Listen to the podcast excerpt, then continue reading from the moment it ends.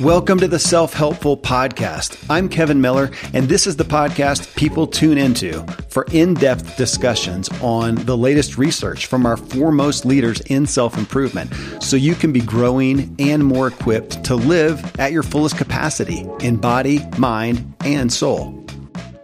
As a renowned and prolific therapist, Nedra Glover Tawwab habitually sits with patients who are suffering today from decisions they made yesterday and last week and decades ago, even.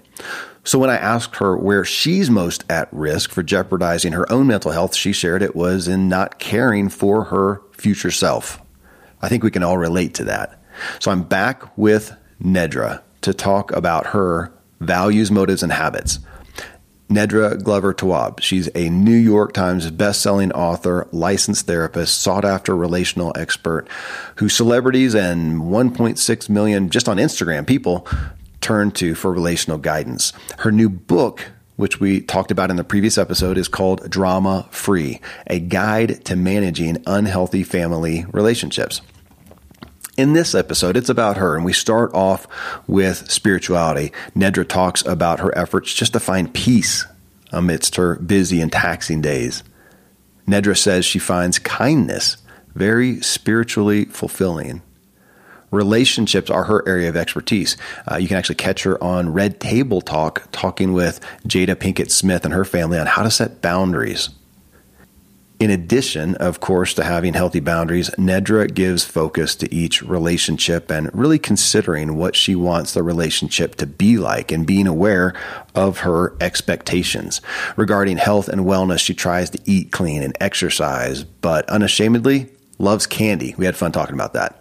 In her work and increasing success, she's looking at how to better scale her business. I think anyone in business can relate to that one. With money, she questions what is enough and she's keen on having more conversations around money. And last, with personal interests, she shares how she is a very aesthetic person. That was interesting. She finds great joy in deciding how she'll dress and present herself for a given day. She finds great joy in creating beautiful and calming environments, whether it's her office, her home, or her yard. If you find value from the Self Helpful podcast, be great to hear from you. Leave a review. Let us know what you think. It'll help others see if this is a show for them. Best thing you can do, talk about what you heard here with someone else. Keep the conversation going. You can always find me and connect with me at my website or social media at kevinmiller.co. Next up, I walk and talk with Nedra Glover Tawwab about her personal values, motives, and habits.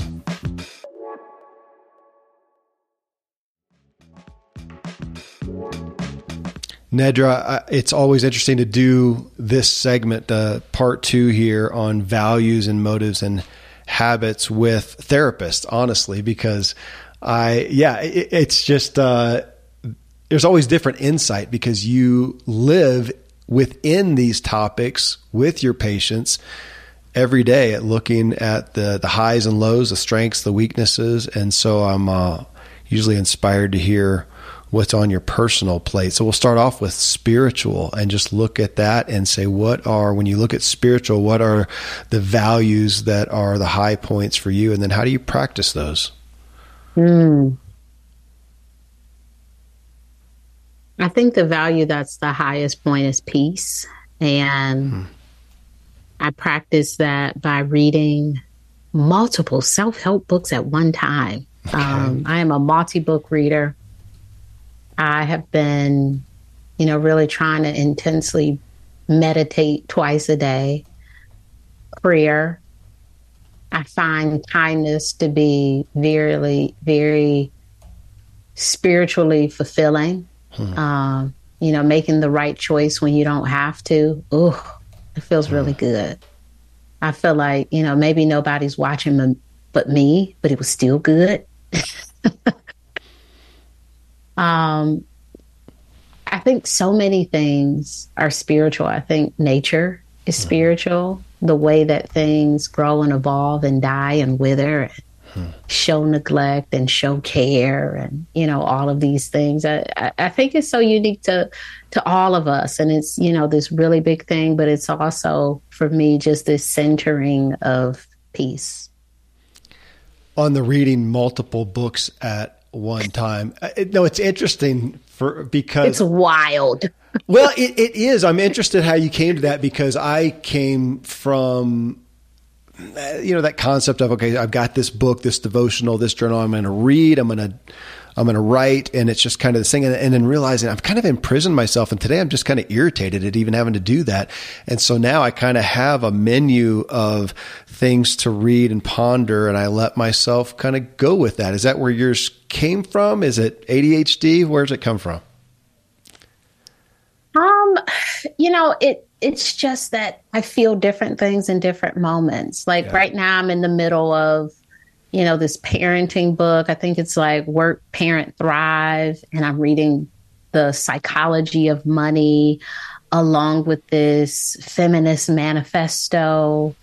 And I'm listening to a book So, you know, I find that, you know, maybe in the shower or while driving, I can listen to a book. And then, you know, if I'm really trying to relax, do I want to read about money and parenting? No, I want to read a crappy novel. But if I'm mm-hmm. trying to learn something, I may read the book about parenting or money. So I like the variety of being able to choose my own flavor it's the Baskin Robbins of books, right? Like I don't have to yeah.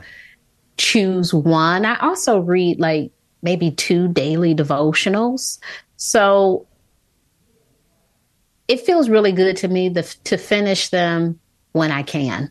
Yeah. I'm not in a hurry. I read a lot of books a year, but as I'm reading books, I'm also reading other books. I'm cheating on my books with my books. Mm-hmm. So, you know, it just it really gives me some variety that I feel is needed. You know, it's it's hard to focus for me to focus on you know, one topic when I've discussed multiple topics in a day and maybe I'm tired of that one topic and I need something else. And yeah. I'm not going to pressure myself to quickly finish that book so I could get to the next book. It's like, mm, I'll read it, I'll get back to it. Yeah. You mentioning peace, you led off with peace. And in my own journey in recent years, finding that that's with so much excitement, even and good things and whatnot, that I was not really enjoying a whole lot of just peace and realizing, man, I, I don't know if there's anything I long for more than that. And when you relate that to a spiritual aspect, and I think about the people that I most I'm most drawn to, that I most revere from a spiritual standpoint, they're at peace. They're at peace with themselves and they're at peace with the world. And realizing that how often I am not in that place and I and I desire that. It feels more and more like an essence of spirituality. So it's interesting that you led off with peace. Mm-hmm. Yeah, it's very intentional to think about what will put me most at ease. You know, it's interesting when you're looking at thinking about your own patients, your clients. I mean, they are coming to you. Is there any more core reason that they are coming to you for help other than they do not have peace in X area. Is that not the mm-hmm. catalyst? Mm-hmm. Yeah. Yeah.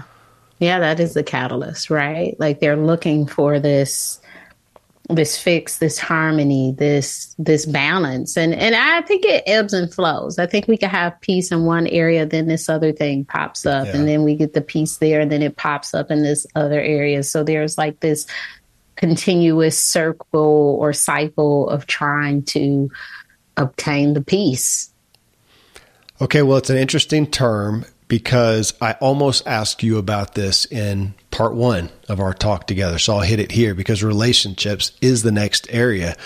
And as mm-hmm. we were mm-hmm. talking about drama mm-hmm. and that easy ass, easy ability to polarize and say some people just want peace, some people want drama. I don't know if that's fair because if we look at kind of back to that fight, flight, and fix aspect that we tend to have, that at the end of it, and I, am literally asking this, I don't know. Do we all want peace? The person who's running from it, flight, is is just they want peace, and the person who's trying to to fix and maybe even fight, they, they still do want peace in the relationship. Thoughts? We can want peace and not know how to get it. It right. could seem like this unattainable way of being or this unattainable thing to have. It's like wanting to be a millionaire, right? it's like many people want it and not many people can get it. So I, I think peace is sometimes like that. We can want it, but we may not have the tools to actually attain it. So then I'll ask you specifically on relationships. Again, as we talked about in part one, that I have prior to this show series with you, I had Robert Waldinger on with their Harvard study and saying, you know, the root of happiness, what makes people most happy is relationships. Of course, that would be from the healthy aspects of what we mm-hmm. receive there. So here you are with relationships. You meet with people every day. You're the expert in relationships. Uh, applauded, you know, enormously these days for what you have given to us, are giving to us in your messages on relationships.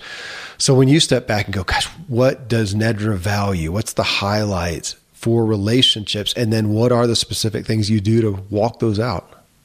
Hmm. I think I value def- defining what success in life, in relationships, in living looks like for me. Hmm. I think the world is constantly feed. You know, I think everything is an advertisement. All of the books on your shelf makes me think about the books on my shelf. Like, do I have enough books on my shelf? Yeah. You know, it's like everything can be an advertisement to do more, to be more, to get this, to get that. And so I'm constantly trying to think about what do I actually want? What do I want this relationship to, to be like? What do I want this project to be like? What do I want this um, book to be like? What is desirable to me? Because it's it's hard to to really figure that out when we live in a world with everybody doing so many things, we can get really distracted and maybe hop over to somebody else's program and and forget our own. You know, I've you know, not just with reading multiple books, but I feel like there's a lot of things that I try to do intentionally that really fit me. And it really took some time to get over these rules that I thought I had. Mm-hmm. because, you know, in actuality, there really aren't a lot of life rules. We make a lot of them up. And they, you know, our struggle is to get those rules that don't fit us to fit. It's like, I have to read one book at a time. Where's the rule? I have to make this for dinner. You can eat cereal. you know, like we we have all of these rules and you know, I'm trying to figure out like do I like that rule? Does it apply to me? No, that's not my rule. Okay. So what thing do I need to reconfigure? I've been doing this thing with breakfast food. Like it was invented. Mm-hmm. And and someone just said literally like eggs are breakfast. Eat it for breakfast. you can actually have pizza for breakfast. You could have, you know, steak and eggs if you want to. You could have lasagna for breakfast. So if I'm not eating a protein shake for breakfast, I've started just eating leftovers mm-hmm. for breakfast because I just want what's easy at this point. And so something already prepared or quick, that's my breakfast. I, you're, you're, I don't want, I've got a son that does this. He's 16 and he comes down and he'll grab the leftover stir fry from last night for breakfast. And I'm going, that, that just violates my rule. That does not go with coffee. But okay, well, it does. Why can't stir fry go with coffee? Just, my little rule that I got. Okay, so I want to ask on that though. So when you look relationally at cultural values or even expectations, what are some that you or, or, even pick a client, but you know, a common one that it's okay not to want that. It's culturally expected. It's a cultural value relationally that's okay not to want if you don't authentically? Mm. I think wanting certain people to be certain things, it goes back to what we talked about with roles. Mm-hmm. Relationally, I see people as they are, not as I hope that they would be. Right. So if there is a person who is not always prompt, I'm like, okay, this person isn't prompt. I'm not like, they need to be more on time. It's like, no, I can text them and say, hey, the meeting starts in five minutes. I could say, hey, I'm removing you from these meetings because you don't show up on time. Hey, you, those are the things I can do. Hmm. I can't make them more prompt because that's a self discipline thing. I can't self discipline people because it's self. Right. I could try with my kids, but you you'd be surprised how undisciplined they are without my self discipline, you know, being all over them. You know, it's like, come on, get up, clean your room. You know, I wonder who they'll be without me. yeah, but, yeah. But I, but I think so many adults, you know, we are, you know, we're we're whoever we want to be in, and we manifest that in different ways. So I think in relationships, you know, breaking some of those rules is sometimes honoring people like you know sometimes i'll speak up for people and say well they don't like that on their salad or they don't you know like yeah. because i want them to feel honored too right? Like i remember this thing that you said like i don't know. I think really allowing people to be as they are is one of my continuous practices. I haven't mastered it. I'm still figuring out ways to look at people and what they're exhibiting and say, okay, what is my expectation here? Because I have a rule for them. And just yeah. because they're not following my rule doesn't mean that they're a bad person. Actually, they're a great person. And that's why I'm in this relationship with them. Maybe my rule is not attainable for them. And so I need to maybe think about my rules sometime like the breakfast thing you know? What what would life be like if we made everybody in our house eat breakfast foods for breakfast? Right. That's now that's disturbing my peace. Yeah. Trying to to get that rule committed to by other people. So i'm interested then with your own practices. So if you ask people about relational practices to keep their relationships, they may say, you know, I, you know, I do a date night every week with my spouse and I do this with my kids. You know, we always do this and this with my friends. Do you have some of those? Gosh, I'm going to put it in your vernacular, you know, the kind of these, these rules, guidelines that you try to follow with yourself to have relationships where you want them, or do you more so modify according to the individual and what you want out of that relationship and in accordance with uh, what what they want.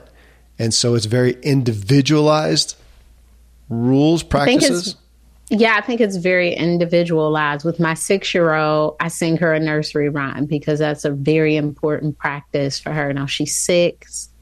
Um, i think two is you know kind of the cutoff, but we still do it, right? Like it's important to her. So she'll be like, You didn't sing nursery rhyme. So I'm like, Okay, gotta sing the nursery rhyme. Um, with my with my other daughter, you know, we have these chats. She has a lot going on in her in her world, and she wants to talk about her friends and who purchased the friendship bracelet from her, and mm. why, you know, like all of these things. So I think with different people, it's it's it's different things. I have a friend, and every time we talk, we don't talk often, few times a month, but every time we talk, I make space for like three or four hours of talk time because mm. that's just that's just how long we talk. We're catching up. It's so much to say. It's you know, so I think every relationship has this this this different thing. My I have a friend who um, does my manicures and you know, a few times uh, a month before I go to the appointment, not a few times a month, but a few times a year before I go to the appointment, we'll grab breakfast so we could catch up. So, you know, it's really about building traditions with the people that, that work for both parties.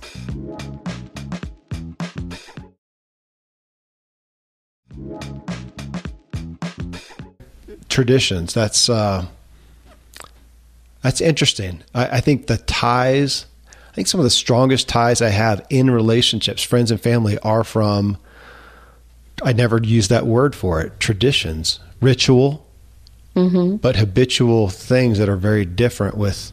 With I, am going to think on that one because I, I do I love tradition I've grown to and uh, mm-hmm. and I know that I, I enjoy my rituals. Um, well, health and wellness is the next one, which you know, diet and exercise. We already know that you violate traditional breakfast rules.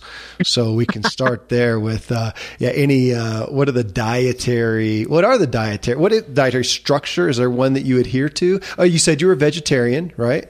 Mm-mm. Oh, no? no? Nope. No. Um, I don't eat pork and beef, but I eat okay. chicken, fish, and seafood. Okay. okay. Not vegetarian. Um, dietary. Hmm. Well, my diet consists of lots of candy. Let me hold up my Milky Way here. Really? Okay. Um, I had some red vines earlier. Um, I haven't outgrown that from childhood at all, and I'm not trying to unlearn it. So I I like candy, and you know, on the with that in mind, though, I don't I don't eat sweets. I don't eat like desserts and stuff. Mm-hmm. No desserts. I won't eat anything baked fruit or cooked fruit or any of that stuff in a thing. But I do like, you know, my sweets and, and sugar and candy. I, you know, I tend to eat what's practical. Like I said, I'll have a protein shake for breakfast. I'll have like a salad or something for lunch. If I don't have protein shake available, I'll eat mm, some leftover or something. Um, for dinner, I could cycle between you know, the same 15 meals.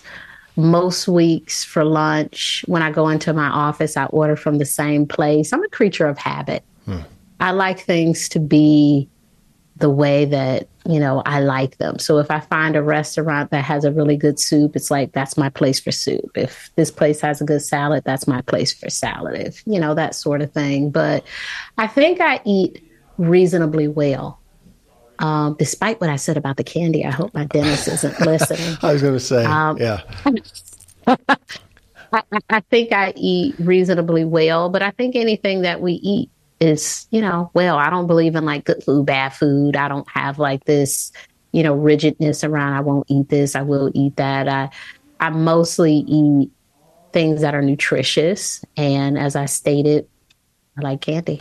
Uh, well, it's interesting though on that note and even on that attitude towards you know the candy of saying it's something that you like you obviously don't see uh, a big negative on that and you're just okay with it uh, that feels yeah. healthy as opposed to i sometimes call them my vices and maybe mm. i shouldn't give it that negative turn because i'm I, I, literally am okay with them um, i do like yeah. i've got my dark chocolate almonds are always well, this is my office, so they're there. At home, they stay up on the top shelf where the kids don't get them. And I always have them, and I rarely have a meal that I don't have some afterwards. And in the evening, I'm going to have some wine that, that takes care of the sweet tooth, so I don't have a pint of Ben Jerry's. And I am okay with it, but to not call a vice still has a negative term. It does. Yeah. Yeah. And, and I, I think with, with, with candy, I, I, I remember one time I might have been like 19, 18 or something like that. I stopped eating it for a year because I just wanted to practice some discipline. I'm like, right. I'm going to stop this for a year. And I was able to do it. I didn't cheat. I, you know, but um, I really missed it. I really missed it. And now I'm more conscious of it. So, you know, I'm not yeah. eating an entire package of Skittles. Yeah. You know, I might just just pour a few on my desk. Yeah. you know, so I'm more conscious of how I because it's you know it's, it's, not necessarily a nutrition thing for me. I think about my teeth. Yeah. Right. I think about cavities and that sort of thing. Um, but I also try to you know brush my teeth twice a day. Make sure I go to my dental appointments. But I don't see it as a bad thing. No, I like it. It's not. You know, I'm not harming anyone to get candy. Yeah. So I think it's okay. I'm not. it's interesting. I mean, you, you mentioned addiction in the first, in our first, you know, talk together. And I've looked at that. I think I have, uh, actually my therapist says I don't have an addictive personality, but she says whatever I like, I, am kind of obsessive about it. But I've mm-hmm. gone through times of questioning like that, a relationship with wine. And so, uh, you know, let's fast from it for 30 days and just make sure that I have control over it. And so I can do that. I've proven I can do that, but I'd rather not. When it comes yeah. time, when evening comes and I'm cooking, it's just, I'd, I'd rather have music and I'd rather have wine and some candles. And I just, so yeah. But to but to question it, have a good relationship with it. Uh, it, it is funny, your candy. It reminds me of uh, the Matrix. I'm a fan of the Matrix shows. And the first one, the Oracle, in mm-hmm. the, the, the, wise lady or character in that, and she likes candy. Uh, I don't hear that often, so now I'm going to relate that to you. Um, how about on the exercise movement side? Mm. Funny you should mention that. This evening, I'm going to a hot yoga class. So that will be exciting. I like a lot of strength training. Okay. I have like a elliptical type mm-hmm. machine that I do a few times a week, and I do some strength training. I'm trying to um, recondition my body to yoga. So I've been doing that as well. But I do like to move. I notice a difference in my body. Mm-hmm. You know, I, I, think the way your body feels, the way that, you know, you're able to move without cracking mm-hmm. and, you know, the way that you're able to be flexible is just impressive to me. So I'm I'm not a lover of like, I love running. It's like, uh, you know, I try to find what I like.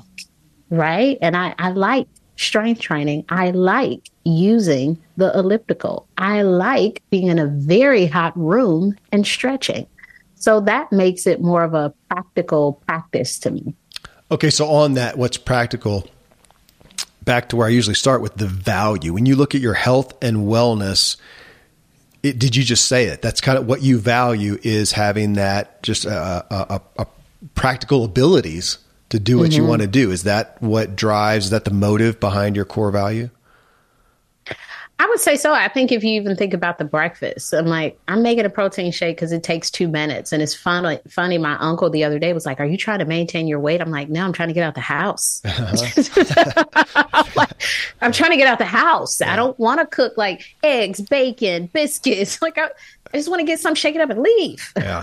so yeah. it's a practical thing more so than, you know, I want to be able to move my body in a certain way. So there are certain exercises you have to do to be able to do that. So that's how that happens. You talking about you know creaking and and whatnot? That's uh yeah. I've got little kids. So I'm I'm 52 and I've still got you know little kids, and I notice that you know they're on the floor and they jump up and they run and you don't hear anything, and yet when you receive mm-hmm. you get to a certain age, you're supposed to kind of uh, groan and grunt when you get up, and I don't want to do that, so I don't do that, and and I've got the uh, the things I'm on the floor a lot with the kids, and that you you when I get up, I do the uh my buddy, the doc, calls it the the old man stand up or something like that, or, or not being an old man. That can you be cross legged on the floor and stand up without pushing yourself up? Just do it with your leg. I want to be able to do that, so I keep doing mm. that. I don't want to creak and to groan. So uh, yeah, yeah, you you having little kids, they're they're, they're my motive uh, or my inspiration. Actually, mm-hmm. is what I would mm-hmm. say.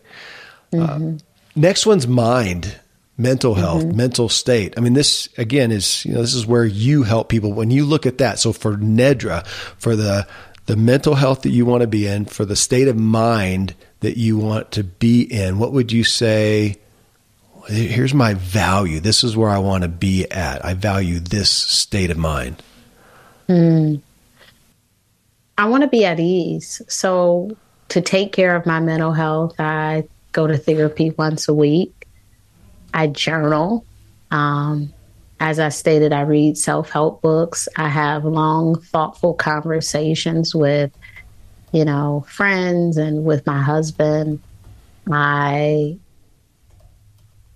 do what I need to. Like, I'm willing to try almost anything if they say there's some mental health benefit, like an infra- infrared bed or a salt bed or, you know, like. Yeah um, water therapy and just all of the Reiki. I'm like, what does it do? Lower stress. Let me try oh, it. Man, you know, yeah. like, yeah, I'm I'm in because it is really important. I think there's so many things in the world that that happens whether it's the news whether it's what we experience every day what our kids experience the energy we take on from other people i'm a therapist so i'm constantly like taking on other people's energy, their stories, their interactions. And so I have to be very clear about where I want to be mentally.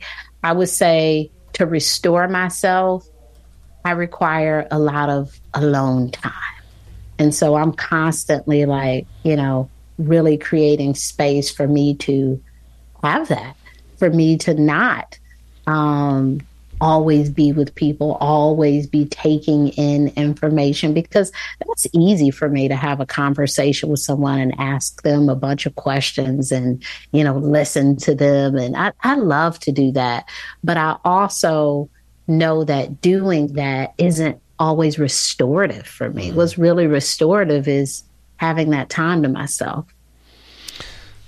Me too. And I was going to ask, and maybe you just answered it that where are you knowing yourself? You, you're in therapy yourself. Where are you most at risk and where do you see the telltale signs? You know, I think I am most at risk for not planning for my future self in terms of what I take on. So today I may look at my calendar and say, yeah, I can do that in March. Yeah, I can do that in March.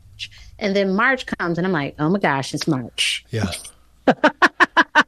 what did I do? Um, and so I'm being more mindful of that. I'm certainly this year thinking more about capacity, right? So my word has been like capacity, capacity. Like everyone has one. And even though my capacity is not full today, it doesn't mean that it won't be full in March or yeah. April. And so I am placing boundaries today for April yeah. or for June or for, you know, just really thinking about myself in the future and what future me might need has been really helpful because, you know, like it's like, oh, yeah, I could do that Saturday. And it's like, well, you need to rest Saturday for Sunday. Yeah. So doing a lot of pre care and just making sure that I am well nourished, I think about how we wait until we're depleted to rest. And I'm really trying to practice rest as a preventative mat- measure. Huh. That aspect, I got to give a call out to Dr. Benjamin Hardy. That's his latest book is Be Your Future Self Now and talking Ooh. about that. Yeah, about how we do things. You know, we stay up late and and party or whatever it may be, and just go, well, you know, morning self's going to have to deal with that. There's a skit by Jerry Seinfeld where it's he hilariously does that. I think it's on Dave Letterman's show.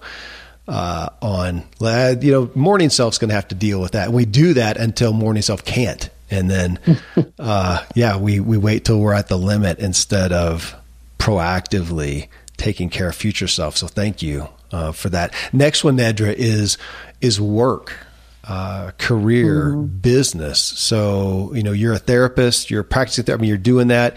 You obviously now have, uh, you know, best selling books out and the opportunities that come with that are vast, I'm sure. So when you look at your work career in the business on a daily basis and say, okay, where are your val, I'll ask you, where are your values that you're going to keep that, those boundaries on? Stepping into using social media was one way to place a boundary on myself with the amount of clients that I was seeing. I mm wanted to help more people, and it is not sustainable to see 40, 50 clients a week, hmm. right? And at you know, at some time I found that to be this is the only way to help more people. Well, actually it's not. You could write a book. You could yeah. You could talk about things yeah. on Instagram. You yeah. don't have to see 40 individuals. like that's not helping the maximum amount of people. You know, there's a more efficient way to do that.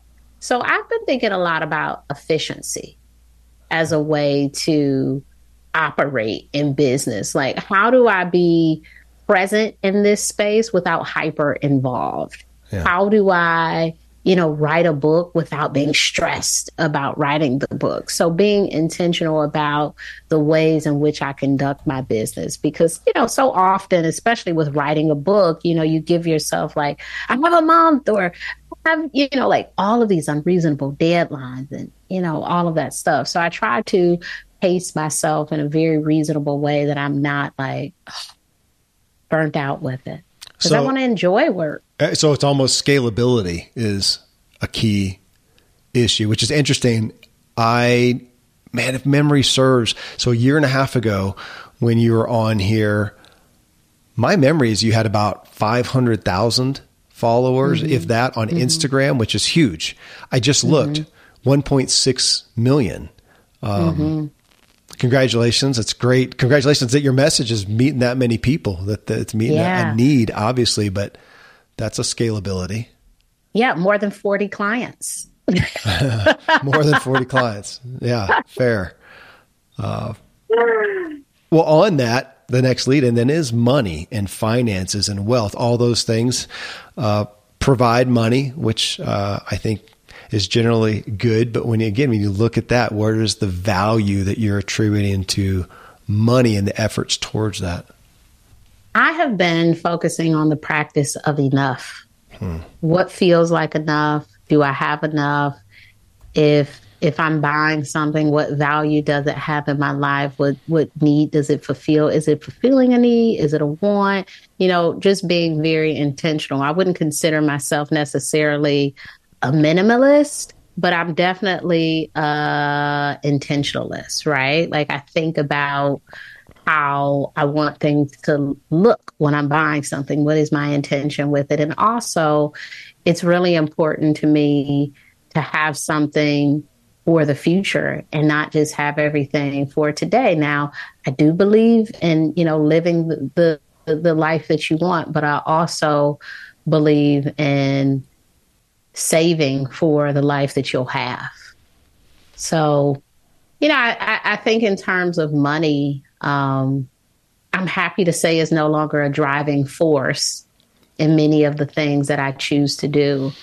Um, I do a not a lot of stuff for free. I don't want to make it seem like I'm doing everything for free, mm-hmm. but you know, I am at a point where I can choose to do things for free. I can give back and you know with my time or with money i can you know see clients for free who you know may not have insurance anymore those sort of things so i'm i'm constantly thinking of ways to be in service financially and also take care of myself and my family. I'm going to take advantage of of you being a therapist, work with so many people. Money is it's one of the high points of stress, you know, for mm-hmm. people. How have in relation to that and to what you've experienced with your patients and in your own life, not in relation to you making more money, but just in relation to seeing things, how have your values changed? you know, in relationships, I don't think there's enough money conversations. And another thing that I see is, you know, it's again this this trying to change a person. Some people are not savers. Mm-hmm. happen to like it. I like saving. I love being able to say, at the top of the year, I started here and now I did this. I've always been that way you know so it's it, it, feels good to me some people don't they want whatever they want in that moment and that doesn't mean you're a bad partner but it may mean that you have to be the saver yeah fair so so I, I think sometimes with relationships we're not honoring who people you know who the other person is when we loan people things and we're like oh my gosh they didn't pay me back they didn't pay you back the last time you know perhaps it's not their value to pay people back do you want to continue to loan them money? So those are things that we have to think about in our relationships with people that people don't think the same as us. It that connects to the rules. Yeah. Sometimes with couples in particular, there's a lot of rules around how you're supposed to do finances. Mm-hmm. We have to pool everything together. This, you know, this person pays the bills. Where, you know, in therapy, I say, well, who's good at saving? who actually knows all of the logins and like some you know, in most relationships there's a person who just knows a little bit more about finances mm-hmm. and it makes more sense for them to operate some of those things and to figure out whether there needs to be separate account, whether there needs to be joint accounts, maybe it needs to be a 20, you know, 20% to the like all of these things there really aren't any rules. The rule that works best is the rule that works for you. And so we have to figure out what that is in our relationships with people, but often we're trying to focus on one way of being Mm-hmm. And it's not a rule that that works for many couples. And it's really unfortunate because I hear them having these arguments and I'm like, oh, this sounds like a really simple solution. Um, hmm. But it's, go ahead.